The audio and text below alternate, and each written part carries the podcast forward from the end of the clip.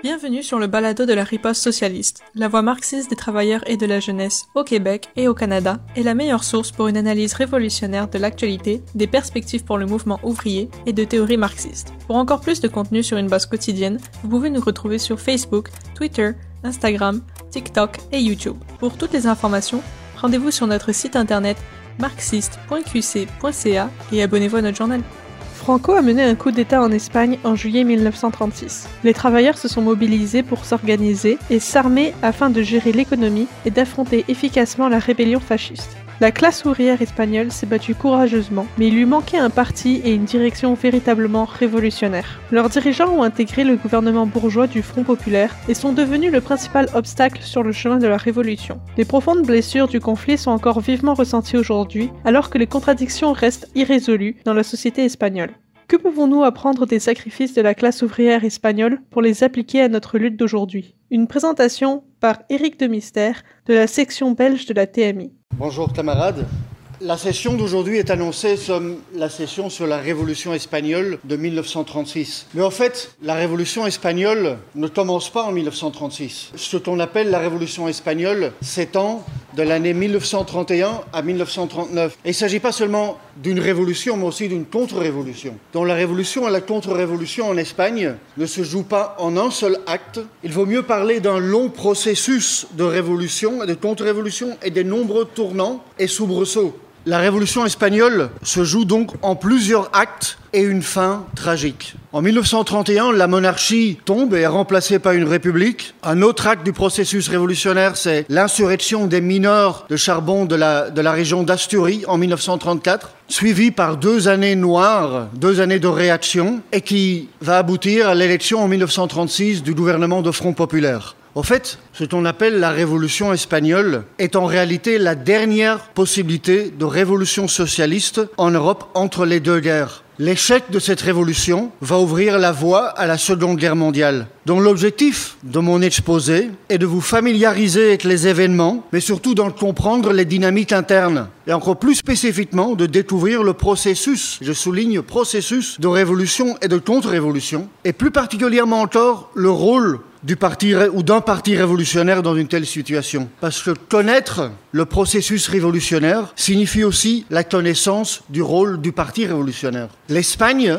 pendant cette période-là, est le banc d'essai, le laboratoire, au fait, de théorie et de pratique des principaux courants du mouvement ouvrier. Premièrement, l'anarchisme et toutes les variantes de l'anarchisme, le réformisme de droite et le réformisme de gauche, le stalinisme évidemment, et aussi ce que nous, en tant que marxistes, appelons le centrisme, ce qui n'est pas le concept compris en général dans, dans le langage politique d'aujourd'hui. Mais j'en dirai plus tout à l'heure. Mais c'est aussi un test pour les idées défendues par Trotsky à l'époque. Trotsky suivait avec une très très grande attention les événements en Espagne. Les écrits de Trotsky sur l'Espagne sont d'une égale valeur des écrits, ces écrits sur la révolution allemande des années 20. En réalité, ils font partie de l'arsenal théorique du marxisme. Aujourd'hui, nous croyons qu'il s'agit pour tout révolutionnaire conscient de découvrir ces idées-là et de les assimiler. Donc je me concentrerai dans mon exposé sur la période qui commence de 36 et qui finit en 1939. Tout d'abord, quelques remarques générales sur l'Espagne des années 30. Au début du XXe siècle,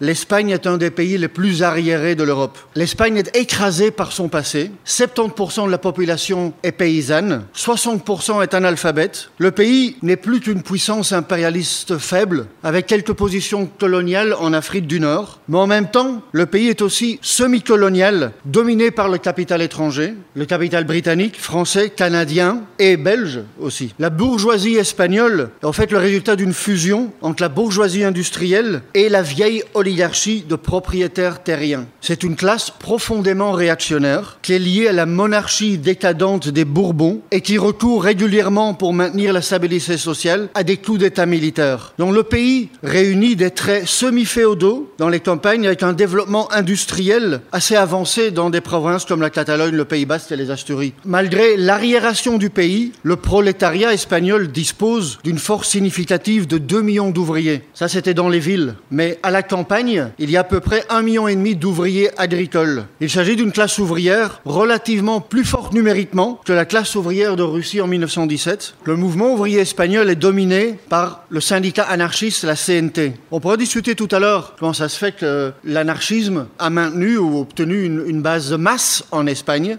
La deuxième grande organisation ouvrière, c'est l'UGT, l'Union générale des travailleurs, qui est un syndicat euh, socialiste. Il est minoritaire parmi la classe ouvrière et il est lié au Parti socialiste ouvrier espagnol, qui est un parti classique du socialisme de l'époque. Il existe un parti communiste en Espagne. Il est faible. Sa faiblesse est le résultat d'une scission prématurée du Parti socialiste, mais aussi d'une répression très dure. Mais cela, il faut ajouter aussi une politique gauchiste et ultra-sectaire de la part du Parti communiste. Une politique était imposée par l'international communiste au Parti communiste espagnol. La ligne du Parti communiste était de dire que les principales organisations du mouvement ouvrier étaient des, des sociofascistes ou des anarcho-fascistes. Il existait aussi un groupe trotskiste qui s'appelait la gauche communiste. Et en 1935 est né le POUM, pour P-O-U-M, Parti ouvrier d'unification marxiste, qui est le résultat d'une fusion entre la gauche communiste et une autre organisation qui s'appelle Bloc ouvrier communiste. Ce groupe était, le POUM était connu comme étant trotskiste, mais en réalité ne l'était pas. En 1936, donc, se forme le Front populaire. C'est une alliance électorale qui va gagner les élections en, 1900,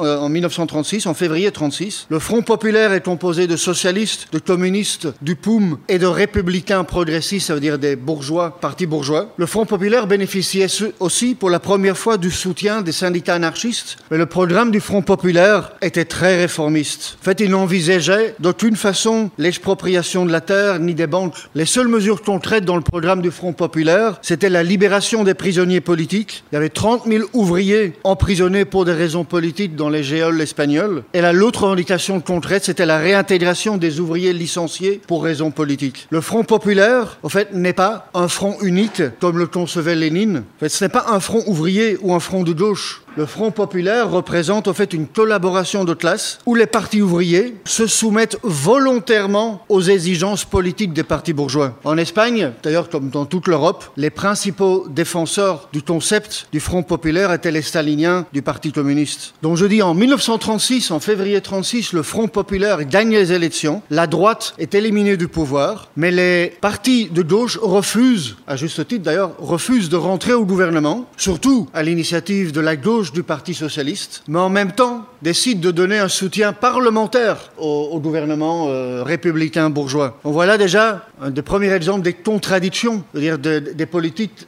menées par les partis de gauche à l'époque. Mais quand en 1936 le Front populaire arrive au pouvoir, ça ouvre les vannes, c'est-à-dire ça ouvre les écluses d'un torrent euh, de lutte et d'initiatives populaires dans le pays. En fait, les masses ouvrières et paysannes décident de ne pas attendre l'application des mesures même limitées du Front populaire. Les prisons sont pris d'assaut et les prisonniers politiques libérés par la force sans attendre le moindre décret gouvernemental. Les paysans, avides de terre, occupent les champs et commencent à les cultiver. Les ouvriers imposaient la réadmission de leurs camarades de travail licenciés les années précédentes. Les ouvriers imposent aussi le contrôle ouvrier de leur usine. Du mois de février 36 jusqu'à juillet 36, il y a 341 grèves générales et sectorielles dans le pays. Rien que les premiers jours du mois de juillet, il y a plus de 1 million d'ouvriers en grève en Espagne. Le gouvernement républicain est totalement impuissant face à ce torrent révolutionnaire. Une véritable crise révolutionnaire s'ouvre en Espagne, mais qui s'accompagne aussi d'une flambée de violence politique. On assiste à grande échelle à l'assassinat de militants, de journalistes, fonctionnaires, de militaires, aussi des attaques armées contre des meetings ouvriers ou des piquets de grève. En réalité, les deux bords de l'Espagne sortaient le revolver pour régler les comptes avec, avec ses adversaires. Mais surtout, les fascistes tentaient d'exercer une terreur dans les quartiers ouvriers. L'ascension révolutionnaire va décider la bourgeoisie espagnole de ne plus attendre. Il s'agissait d'écraser la révolution par la force. Les militaires réactionnaires accélèrent les préparatifs pour un coup d'État. Ils reçoivent le soutien de la bourgeoisie industrielle et des propriétaires terriens, et aussi le soutien de l'Italie de Mussolini et l'Allemagne de Hitler. Le gouvernement républicain est au courant des préparatifs de coup d'État, mais ne fait rien, parce qu'il est effrayé, au fait, par la menace de révolution ouvrière, et il poussait devant eux la confrontation. Donc le 17 juillet 36, 1926 a lieu l'insurrection fasciste. Cette insurrection est minutieusement préparée jusque dans les derniers détails. L'armée commandée par le général Franco dans les îles Canaries euh, et dans le nord de Maroc se soulève. Mais dès les premières nouvelles de l'insurrection de l'armée, les ouvriers se mobilisent en masse. Dans les principales villes, les ouvriers exigent des armes du gouvernement républicain. Le gouvernement républicain refuse de donner des armes. En réalité, il essaye de négocier avec les, généraux fascistes. Les ouvriers n'attendent pas que le gouvernement leur donne des armes. Une grève générale euh, s'impose partout dans le pays. Les ouvriers attaquent les armureries et prennent des armes. Partout, ils érigent des barricades, prennent d'assaut les casernes ou les encerclent. Mais au sein de l'armée, surtout dans la marine, les soldats réagissent aussi. Les marins restent fidèles à la République. Ils ils prennent le contrôle des navires, emprisonnent ou fusillent ses officiers. En fait, les marins disent au gouvernement républicain, nous, on peut bloquer l'arrivée des troupes de Franco, veut dire qui, veut dire qui traversent euh, la mer. Le gouvernement refuse et dit, au fait, on va négocier avec les insurgés pour former un gouvernement civico-militaire. Mais en fait, les généraux fascistes euh, refusent et exigent une capitulation sans condition du gouvernement. Et c'est seulement à ce moment-là que le gouvernement républicain décide de donner des armes aux ouvriers. Et dans les principales villes du pays, en fait, les ouvriers écrasent sans pitié aucune la rébellion fasciste. En fait, le coup d'État s'écroule dans les principales villes. Le seul endroit où le coup d'État réussit, c'est dans les zones rurales et les zones politiquement arriérées. En fait, les insurgés fascistes ne contrôlent qu'un tiers du territoire espagnol. On pourrait dire que techniquement, le coup d'État a échoué. La grève générale et l'insurrection armée des ouvriers provoquent aussi l'écroulement de l'État républicain. L'État bourgeois, l'État, l'appareil d'État bourgeois cesse d'exister dans l'Espagne républicaine. Se forment des comités révolutionnaires qui, exercent le pouvoir politique dans les villages et les villes. Il s'agit véritablement de comités gouvernement, pour ainsi dire. Les ouvriers avec leurs syndicats prennent le contrôle effectif des entreprises et de la terre. En réalité, la grande partie de l'économie est collectivisée en quelques jours, en quelques semaines. La plupart des églises sont incendiées et celles qui ne sont pas incendiées sont transformées en entrepôts, en école ou en hôpital. Et en fait, en quelques jours, les ouvriers et les paysans espagnols réalisent la révolution sociale, sociale dont ils rêvent depuis plusieurs générations. Toute une série de questions démocratiques et nationales sont résolues en un minimum de temps en Espagne. L'Église est séparée de l'État, ou pour être plus précis, ce qui reste de l'Église est séparé de l'État. La réforme agraire est un fait. L'autonomie est accordée à la Catalogne, qui est une, sous-région de, l'Espagne. L'armée réactionnaire est dissoute. On assiste à une situation classique, ce que nous, en marxistes, on appelle situation de double pouvoir. D'un côté, il existe toujours le pouvoir formel de l'État et du gouvernement républicain, mais qui ne sait plus agir comme avant, qui n'a plus, dire, qui, est totalement paralysé. Et de l'autre côté, le pouvoir naissant du prolétariat de la paysannerie, matérialisé par les comités révolutionnaires dont j'ai parlé tout à l'heure, et les milices ouvrières qui se créent à marche forcée pour faire face à l'avancée de l'armée fasciste. Par définition, une situation de double pouvoir ne dure pas longtemps. Par définition, elle est instable. Ou bien les travailleurs et les paysans réussissent à imposer leur pouvoir à la République, ou celle-ci réussira à détruire les éléments de démocratie ouvrière, de pouvoir ouvrier, qui a émergé de la lutte contre le coup d'État. Déjà en 1931, Trotsky, dans ses écrits sur l'Espagne, annonçait qu'il n'y avait que deux choix possibles pour la péninsule ibérique. Ou bien la révolution socialiste ou le fascisme. Ce qui manquait dans cette situation-là, ben, c'est un parti révolutionnaire conséquent qui, qui, aurait pu unifier les comités euh, locaux et les milices ouvrières pour créer véritablement un, un État prolétarien à l'échelle de, de, de, toute l'Espagne. Donc un, un, un des, des, éléments importants de la situation à l'époque, c'est la naissance de milices ouvrières. Ça veut dire d'unités militaires composées d'ouvriers et de militants euh, socialistes, communistes et anarchistes. Les milices ouvrières sont nées par nécessité. Elles ont été improvisées au moment même pour contrer l'insurrection fasciste. Parce que les organisations ouvrières disposaient de très très peu de cadres ou de spécialistes militaires à l'époque. Mais les milices de la CNT, le syndicat anarchiste et du POUM, contrôlent au fait toute la Catalogne. Et la Catalogne, c'est au fait c'est 70% de l'industrie de l'Espagne à l'époque. Mais de Barcelone et la Catalogne partent des milices ouvrières vers d'autres régions, en particulièrement vers Madrid, parce que c'est là que se concentrent les objectifs stratégiques des fascistes. Mais en route vers Madrid, les milices de la CNT font un petit détour via la province de l'Aragon. Aragon, c'est au fait c'est le grenier céréal, céréalier de l'Espagne. Les, les, milices de la CNT sont dirigées par un personnage dont vous avez peut-être entendu parler, qui s'appelle Buenaventura Durruti. Durruti dirige, veut dire ses milices en Aragon. Il fait plus que simplement battre militairement les fascistes. Durruti agissait avec une armée comme une armée de libération sociale. Les terres étaient collectivisées, le pouvoir des curés de, des fascistes euh, était éliminé, les villages étaient contrôlés par les comités de paysans et, et d'ouvriers. Et Durruti savait que lorsqu'il quittait avec ses milices un village, le village était devenu une forteresse inexpugnable de la Révolution. Je ne sais pas si certains d'entre vous ont vu le film Land and Freedom. C'est un excellent film de Ken Loach. Ceux qui ne l'ont pas vu devraient le, le voir. Et ceux qui l'ont déjà vu comme moi adorent le revoir. Parce que ça très très bien, en fait, la, révolution sociale euh, en, Espagne à ce moment-là. Mais Durruti, en fait, va plus loin que ses propres idées anarchistes. L'effet de la révolution s'imposait à sa théorie. En réalité, Durruti imposait avec, ses milices un pouvoir ouvrier, un pouvoir d'un nouvel État, dire dans les villages d'Aragon. Ce n'était pas le cas de, de, tous les dirigeants de la CNT ou les dirigeants anarchistes. Comme je dis tout à l'heure, la Catalogne est contrôlée par la CNT le POUM. Après des journées violentes de combat contre les, les, militaires fascistes, Barcelone et toute la Catalogne est contrôlée par les, les travailleurs et des centaines de comités révolutionnaires. Mais il existe toujours formellement un gouvernement régional catalan. Il est dirigé par un personnage qui s'appelle Luis Companys, qui est un politicien bourgeois astucieux. Il se rend compte qu'en fait, il n'a plus de pouvoir et il convoque au palais présidentiel les dirigeants anarchistes. Il y a des descriptions très intéressantes qui ont été faites de la rencontre entre les, miliciens anarchistes et Companys. C'est trop long pour vous lire euh, aujourd'hui, mais quand même lire un extrait des mémoires d'un des dirigeants anarchistes de l'époque. Il disait On aurait pu imposer notre volonté absolue au gouvernement. On aurait pu déclarer le gouvernement défunt et instituer à sa place le véritable pouvoir du peuple. Mais en tant qu'anarchistes, nous ne croyons pas à la dictature lorsqu'elle s'exerce contre nous, et nous ne croyons pas non plus dans la dictature quand nous-mêmes l'exerçons contre nos oppresseurs. Là, vous voyez, au fait, dans ces quelques phrases résumées, les, contradictions de l'idéologie anarchiste. Le gouvernement catalan restera en place, le président Companys restera président, et les milices continuent à contrôler le pays en même temps. Mais en réalité, ce qui va se passer, c'est que le gouvernement et ce qui reste du de, de l'appareil d'État bourgeois va se reconstruire dans le dos des de, de, de, anarchistes. Le même dirigeant anarchiste écrira dans ses mémoires dit Parce que nous sommes contre tout gouvernement, nous laissons le gouvernement bourgeois continuer à agir. Parce que nous ne voulons pas exercer de gouvernement. Trotsky a comparé l'anarchisme à un parapluie avec des trous. Et c'est magnifique quand il y a beaucoup de soleil, mais totalement inutile quand il pleut. Et c'était le cas euh, en Espagne en 36. Là, on voit l'extrême importance de la théorie révolutionnaire. On aime bien dire, et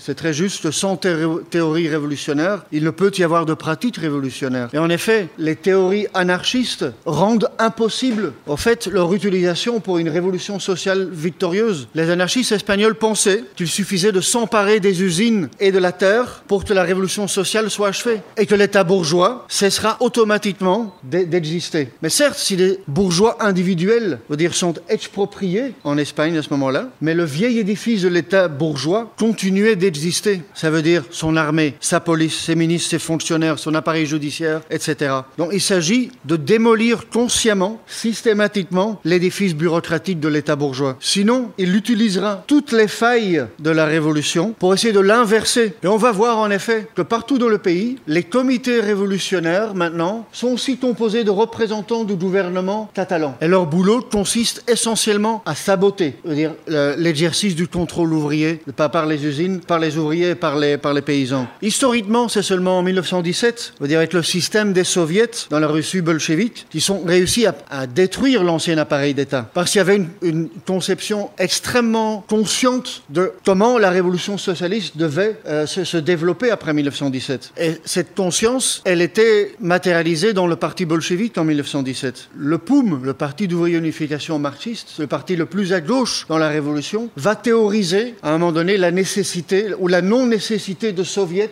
en, Espagne. Et on verra le, résultat tragique de l'absence de, de soviets consolidés et organisés nationalement dans le pays. Et ce qu'on voit aussi à l'échelle nationale, c'est la même chose qu'on voit en Catalogne, c'est que le vieil appareil d'État bourgeois, d'abord effrayé par la révolution ouvrière, commence à se reconstruire avec l'aide des dirigeants anarchistes, socialistes, voire même du POUM. Et en fait, les anarchistes, les dirigeants de la CNT vont rejoindre le gouvernement bourgeois de la Catalogne, tout comme les dirigeants du POUM vont rejoindre le gouvernement bourgeois euh, de Catalogne. La CNT aura quatre, euh, veut dire quatre ministres et le POUM aura un ministre. Donc en fait, l'expérience pratique de la révolution euh, en Espagne souligne les limites de la doctrine anarchiste. Mais on voit aussi que les communistes du Parti communiste espagnol entrent dans la même logique. En fait, le Parti communiste, très faible au début de la révolution espagnole, devient un parti puissant. Pour deux raisons. Un, il est toujours identifié avec la révolution russe de 1917. Et deux, parce qu'il a l'appui de Moscou et de Staline, et que Moscou livre des armes à la République espagnole. Et le Parti communiste espagnol et ses militants, ses cadres, intègrent pratiquement complètement l'appareil d'État euh, républicain. En fait, la politique du Parti communiste espagnol, elle n'est pas indépendante. Elle est dictée par Moscou et par Staline. Staline était très mal à l'aise avec euh, la révolution espagnole. En fait, il se rendait compte que cette révolution espagnole était dangereuse pour la bureaucratie stalinienne en, Union soviétique. Pourquoi? Parce que le pouvoir absolu de la bureaucratie était fondé sur les défaites du prolétariat international des années 20 et des années 30, et aussi sur la démoralisation de la classe ouvrière russe,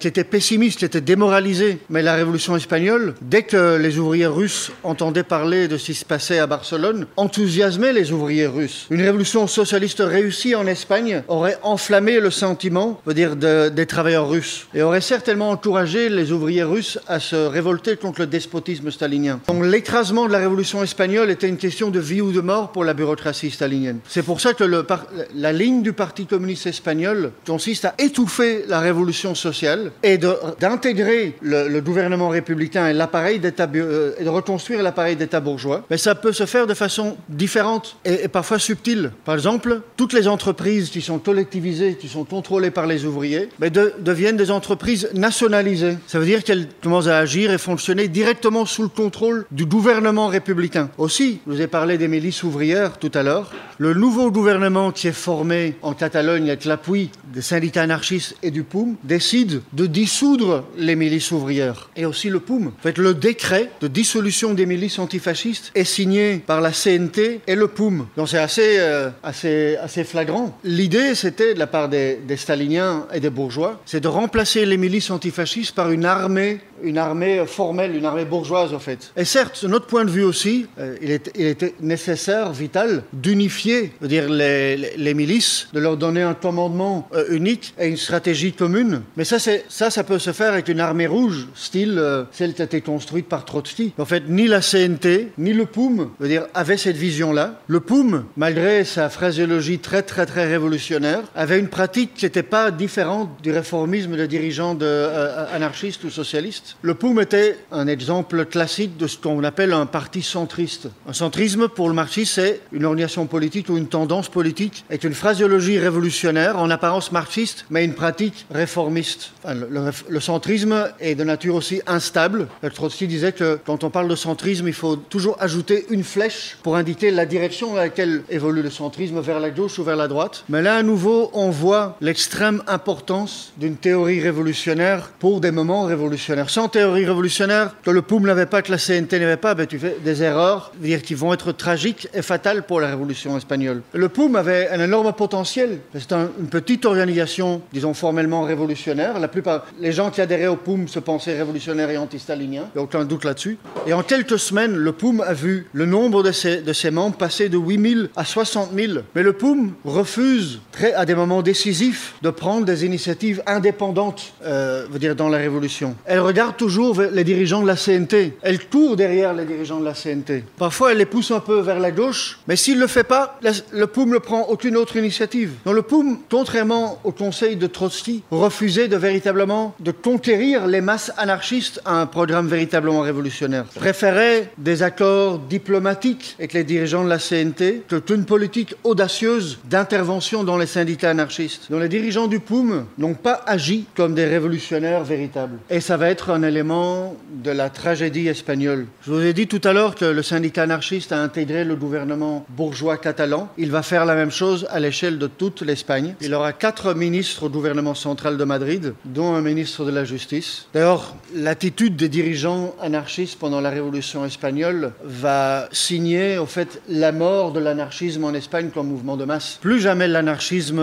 en Espagne réussira à se relever de la trahison de ces dirigeants des années 30. Donc je vous décris, au fait, comment l'appareil d'État bourgeois se reconstruit dans le dos de la révolution sociale en Espagne. Un an après à peu près un an après euh, le début de la révolution espagnole en 1936, beaucoup d'ouvriers anarchistes et du POUM se rendent compte, se rendent compte qu'ils sont en train de perdre une occasion historique. Un moment décisif, c'est la décision de la police de Barcelone, qui était dirigée par le Parti communiste, de reprendre le contrôle de la centrale téléphonique qui était contrôlée par les anarchistes. Ça provoque une explosion dans toute la Catalogne. Les ouvriers anarchistes et poumistes se soulèvent, prennent les armes. Le POUM, pour son honneur, à l'époque, décide de rejoindre en tant que parti l'insurrection. Partout, il y a des barricades qui se créent. Cette fois-ci, l'ennemi principal, c'est pas les fascistes, mais c'est la reconstruction de l'État bourgeois. C'est la reconstruction du passé dans le présent qui bouge toute possibilité, toute perspective de révolution sociale victorieuse. La direction du POUM propose à la CNT de prendre le pouvoir en Catalogne. Et balayons le gouvernement euh, républicain, prenons le pouvoir, dit le POUM. Mais les dirigeants anarchistes refusent. Ils disent que ceux qui sont dans la rue, là, des barricades, ce sont des provocateurs fascistes. Et à nouveau, les dirigeants du POUM reculent. Les combats de rue durent six jours en Catalogne. Les dirigeants anarchistes mettent toute leur autorité en fait, engagent tout leur prestige pour obliger les ouvriers à déposer les armes, enlever les barricades et retourner au travail. Et en fin de compte, ils le font, mais c'est une défaite. Donc c'est une profonde démoralisation qui s'empare du prolétariat catalan, dont il ne se relèvera jamais. Ces six jours vont coûter la vie à 500 euh, ouvriers. Le POUM va être interdit. Ses dirigeants sont arrêtés. Le principal dirigeant du POUM, Andrés Nin, va être euh, kidnappé et on le retrouvera quelques jours plus tard à Madrid, mort, son corps euh, euh, violemment torturé. Des milliers de militants du POUM sont arrêtés et souvent exécutés. On les traite de fascistes. Tout ça provoque une énorme apathie euh, dire, parmi les masses ouvrières de Catalogne. Les staliniens réussissent à imposer un véritable régime policier au sein du camp républicain. Le gouvernement républicain va même jusqu'à interdire toute critique de l'Union soviétique. C'est vrai, à un moment donné, la CNT décide de sortir du gouvernement, mais plus tard rejoindra à nouveau le gouvernement. Le discours principal des staliniens, c'était qu'il ne fallait pas faire de révolution sociale. En Espagne, il faut d'abord gagner la guerre, la lutte antifasciste, et peut-être après, on pourra parler de révolution sociale. Aujourd'hui, on entend encore les échos de ce genre d'arguments dans la lutte antifasciste, des gens qui disent Ah, la lutte antifasciste, il ne faut pas la mêler avec la lutte pour la révolution sociale, ça n'a rien à voir. À l'époque, il y a un groupe au sein de l'anarchisme espagnol qui s'appelle les Amis de Durruti, les Amiros de Durruti, qui avait plusieurs milliers de membres et qui tire des conclusions très proches euh, des conclusions du marxisme révolutionnaire. Je les cite. Il disait L'unité antifasciste, dans le contexte de l'Espagne, n'est rien d'autre que la soumission à la bourgeoisie. Pour vaincre Franco, il fallait vaincre nos propres bourgeois d'abord. Pour vaincre le fascisme, il faut écraser la bourgeoisie et ses alliés staliniens et socialistes. Il est nécessaire de détruire complètement l'État capitaliste et d'établir, c'est ça qui est surprenant pour les anarchistes, d'établir un pouvoir ouvrier issu des comités de base des travailleurs. Et ils disent l'apolitisme anarchiste a échoué. Je crois qu'on est totalement d'accord avec cette analyse. En fait, les événements de mai 37 étaient la dernière chance de sauver la révolution sociale en Espagne. Si un conseil révolutionnaire, la CNT du POUM, avait véritablement pris le pouvoir en Catalogne, elle aurait été immédiatement rejointe par l'Aragon anarchiste. Un appel fort aux ouvriers de Madrid et des autres régions de l'Espagne aurait eu un écho puissant dans, dans toute l'Espagne. En effet, il aurait été préférable de courir le risque d'une guerre civile dans le temps républicain, mais en réalité, il y avait une guerre civile dans, les, dans la zone républicaine. Une guerre civile dans une seule direction, organisée par les staliniens et l'appareil d'État bourgeois. Mais assumer ouvertement une guerre civile de nature socialiste et révolutionnaire dans le temps républicain aurait eu des grandes, des grandes chances de, de gagner. À cette époque se forme à Madrid un nouveau gouvernement qui s'appelle le gouvernement de la victoire, et qui ne sera pas le gouvernement de la victoire, qui sera le gouvernement de la défaite, le gouvernement de la contre-révolution. Parce qu'il y a un élément extrêmement important dans toute guerre civile. L'armée fasciste avait l'avantage de la suprématie militaire au niveau des armes, des munitions, euh, de son aviation, de ses cadres militaires, était largement supérieur aux milices euh, ouvrières, euh, antifascistes, etc. Une révolution ne pouvait pas réussir contre l'armée professionnelle de Franco simplement sur des termes militaires, purement militaires. La question du moral est extrêmement décisif dans ce type d'engagement militaire. Et quand on dit de moral, on parle d'esprit révolutionnaire, d'attente, d'espoir, de changement radical social. C'est ça qui motivait, en fait, les masses ouvrières et paysannes partout en Espagne quand ils ont mis en échec l'insurrection des généraux fascistes en, 1936. Ils ne défendaient pas une république bourgeoise. D'ailleurs, il y a, je sais pas si vous avez lu le livre, qui s'appelle L'espoir, écrit par euh, un, écrivain français, s'appelle Malraux. Et il décrit, au fait, un échange entre soldats républicains et soldats de l'armée fasciste sur le front. Et le, soldat républicain essaie de convaincre le soldat fasciste de, de le rejoindre, de rejoindre la République, entre guillemets. Le soldat fasciste se dit, mais qu'est-ce que la République?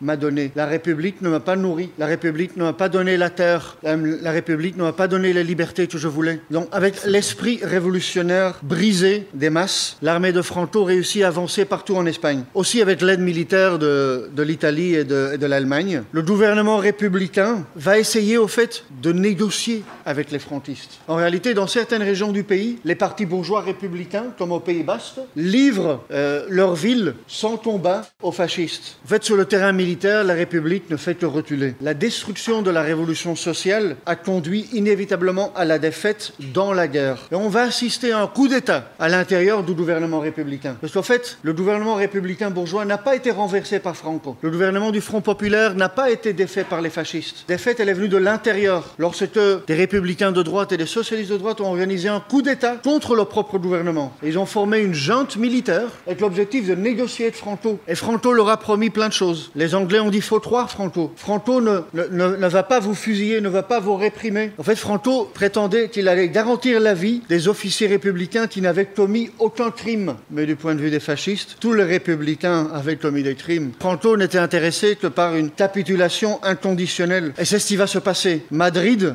euh, va être pris par les fascistes. Les socialistes de droite quittent et l'Espagne s'enfuit. Les communistes aussi. Le 1er avril 1939, Franco déclare la victoire. Trois de guerre civile, la répression fasciste qui va, suivre va être féroce. Entre 1939 et 1942, 200 000 ouvriers et paysans vont être fusillés. 300 000 sont toujours portés disparus aujourd'hui, en 2023. La plupart sont enterrés dans des fosses communes. Vous savez peut-être pas, mais après le Cambodge, qui a subi la, folie répressive des Khmers rouges, l'Espagne est le pays avec le plus de fosses communes au monde. La plupart des fosses communes aujourd'hui ne sont pas connues en Espagne, n'ont pas été, pas été ouvertes. Des dizaines de milliers de personnes ont passé des longues années en prison aussi. Donc le peuple espagnol a subi un long cauchemar qui a duré quatre décennies. Et le monde entier a également payé un prix terrible pour la défaite de la révolution espagnole. En fait, la défaite des travailleurs espagnols a levé le dernier obstacle à une nouvelle guerre mondiale. En fait, la révolution espagnole et la guerre civile qui en a suivi, comme j'ai dit tout à l'heure, ont mis à l'épreuve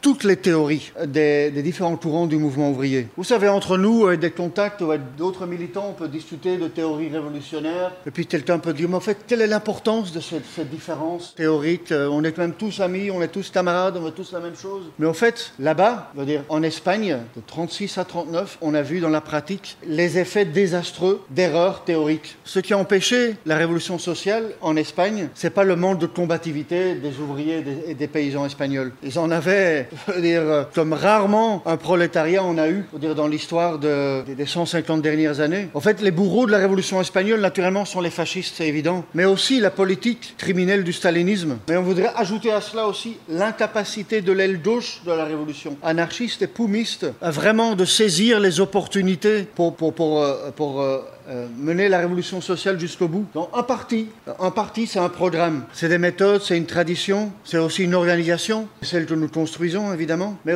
c'est aussi quelque chose qui est peut-être plus subjectif, mais qui découle naturellement de la question du programme, des méthodes et des perspectives, qui est la question de l'intransigeance, une force de volonté quasi physique de rompre avec le système actuel. Une détermination, un sens de l'initiative, ne pas avoir peur de rester isolé, une résistance à la pression de l'opinion publique bourgeoise et réformiste, et surtout une confiance dans la capacité, dans la créativité de la classe travailleuse. Toutes ces choses-là ont manqué aux dirigeants du POUM et de la CNT. Mais toutes ces qualités existaient en abondance, je souligne en abondance, auprès de cette formidable avant-garde ouvrière et paysanne en Espagne. Le dernier mot, au fait, de mon exposé revient à Durruti. Et il dit, à un moment donné, nous n'avons pas peur des ruines. Nous savons que nous n'hériterons que des ruines, car la bourgeoisie tentera de ruiner le monde dans la dernière phase de son histoire. Mais nous n'avons pas peur des ruines, parce que nous portons un monde nouveau dans nos cœurs. Et ce monde est en train de grandir en ce moment même. C'était vrai en Espagne dans les années 30, camarades. Je crois qu'aujourd'hui, c'est encore plus vrai le cas au XXIe siècle sur toute la planète. Merci.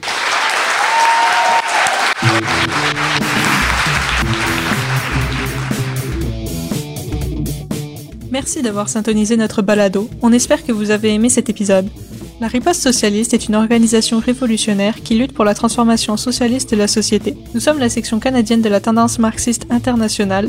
Nous cherchons activement à éduquer les travailleurs et la jeunesse aux idées authentiques du marxisme afin de lutter contre les attaques capitalistes et l'austérité et de mettre fin au capitalisme. Cependant, nous ne serons pas en mesure de le faire par nous-mêmes. Alors si vous êtes d'accord avec les idées qu'on défend, rejoignez-nous. Vous pouvez nous trouver sur Facebook, Twitter, Instagram, TikTok et YouTube. Pour toutes les informations, rendez-vous sur notre site internet marxiste.qc.ca, abonnez-vous à notre journal et aidez-nous à construire les forces du socialisme.